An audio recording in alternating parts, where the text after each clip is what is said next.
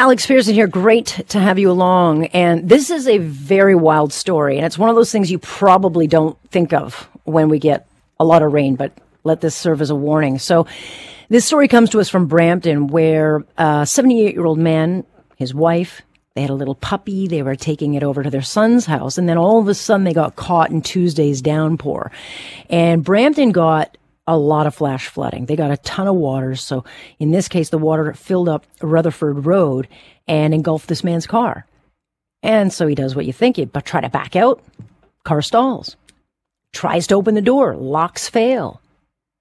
His wife manages to get out. She grabs the pup and she manages to crawl out the window. She's trying to get help, but then the car starts filling with water. Then a transport truck passes by, making huge waves that then dwarf the car, filling the car up, trapping the driver underwater at this point, now gasping for breath. Miraculously, his wife managed to find some people who waded into the water and did manage to rescue her husband, but this was a very close call for David Dunn, who joins us now. Thank you so much for uh, for joining us. Okay, Alex, that's fine. Your wife, uh, Mira, who we cannot find, uh, forgetting this uh, whole thing. Take us through, like, what was that moment like? Because I think most of us, or a lot of us, find ourselves all of a sudden driving into water and think, oh, okay, it won't be that bad. But this, you almost lost your life. Yeah. Um, first of all, it's Myra, and she's listening to the radio in another. Oh, sorry, room. Myra. All right, okay. we'll get it right. She deserves um, that. Okay. What, what to is, you first of all, it's dark. Um, you the water is black because it turned out it was yeah. a storm sewer backup. You could not see it. You, I had no idea. And as soon as I hit the water, uh, the front wheels were sort of basically underwater. I, I stopped the car, put it into reverse and immediately the engine stopped, so it was locked into reverse. But eventually, what happened? Um, I I was in there, and I had my cell phone holding it up, and the water was up to almost to my waist, and I called nine one one. Um, and, and would you believe they put me on hold? So I was on hold with the emergency services. And then eventually, and I, unfortunately, I was getting quite mad at this time, as you can imagine. And um, then the girl came on and she said, What service do you require? I said, I need help. Uh, my car's flooded and the water's coming in. And uh, she said, What color is your car? I could not believe that. Then she said, "What year is it?" and so forth. Oh God! Uh, at this point, I'm thinking, well, she don't need a colour because when they finally get here, they're going to find a car with two de- two dead bodies and a dead dog floating in it. So they don't need the colour. But my wife got out, and eventually they put me onto the ambulance, and um, they were asking me where I was and everything else. And I'm thinking at this point, um, the water's only up, as I said, to my waist, and I'm trying to open the door.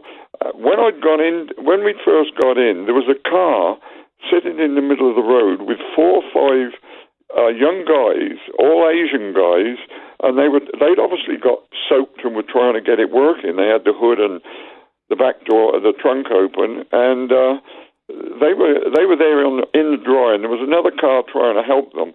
My wife managed to get there and and and uh, screamed, "Help! Help my husband!" And and so these five Asian guys, and I I really want to thank them. I, I I haven't been I don't know their names, but they got in. They saved my life. They came out in the water up to their waist and uh, finally, I don't know what the hell they did, but they belt, uh, they uh, banged the door, they banged the window. Eventually, they opened the door, and I, uh, I'm, I'm having a bit of problem, mobility yeah. problem, so I couldn't get out. But what, they reached in, uh, got me out, and uh, I don't think they could speak English because I was saying, um, "Help me to the side." There's railings at the side of the road, and uh, when I, they finally got me there, and a police officer arrived uh, and this young woman, a police officer, came wading out, and the, and the water was as tall as she was. It was as deep Jeez. as she was tall, you know. And, yeah. Uh, uh let me stop you there, though. Let me step in because, you know, uh, I think a lot of people would think, well, how do you get caught with that much water? But really, I mean, the transport truck uh, made a lot of waves, which then compounded an already difficult situation. But what's your word of warning to people? Because um, this, if those young men were not there, we wouldn't be speaking today. No, my car was completely submerged. It was full and completely submerged because of the waves from this truck. And uh, I, I was holding my breath. Uh, uh, obviously, it ran down, and I was able to breathe again. And then they opened the door. I don't know what to tell people in this situation. There should have been lights. There should have been a warning of some sort. Um, the, the the water um, when these other guys had gone through, I think was only about 18 inches deep, and so they they stalled their car, but they got through. Um, I went past them going the other way and went into the water, and like you couldn't see it, you had no idea it was mm-hmm. there, and so I just ran into it, stopped, realised, stopped, and put it in reverse, but then couldn't get out. The car was started to float. It rotated 180 degrees and, and it was floating back in.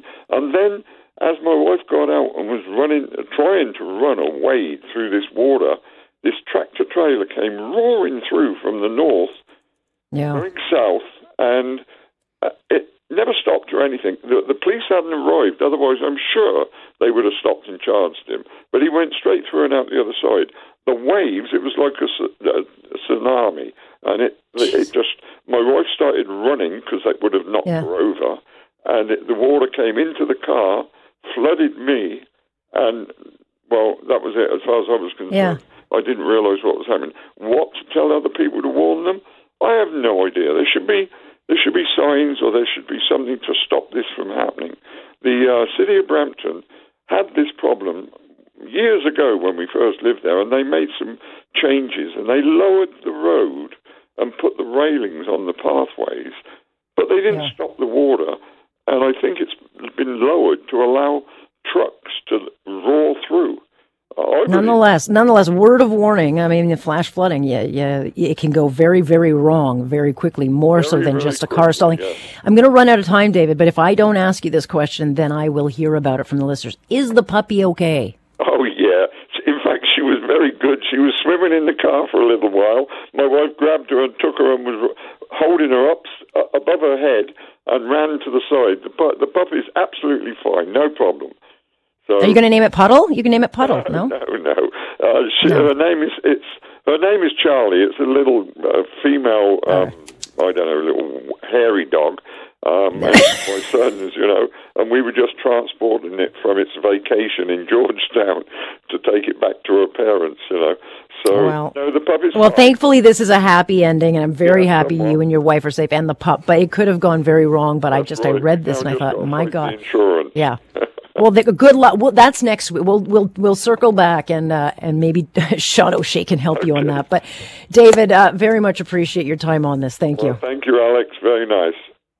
That is uh, David Dunn, he and his wife Myra, um, having a very, very close call. I never really thought about that happening. It's, I think the transport truck was the big factor for that, but uh, everyone thankfully is okay. I can't help them with the insurance. That's a whole other battle.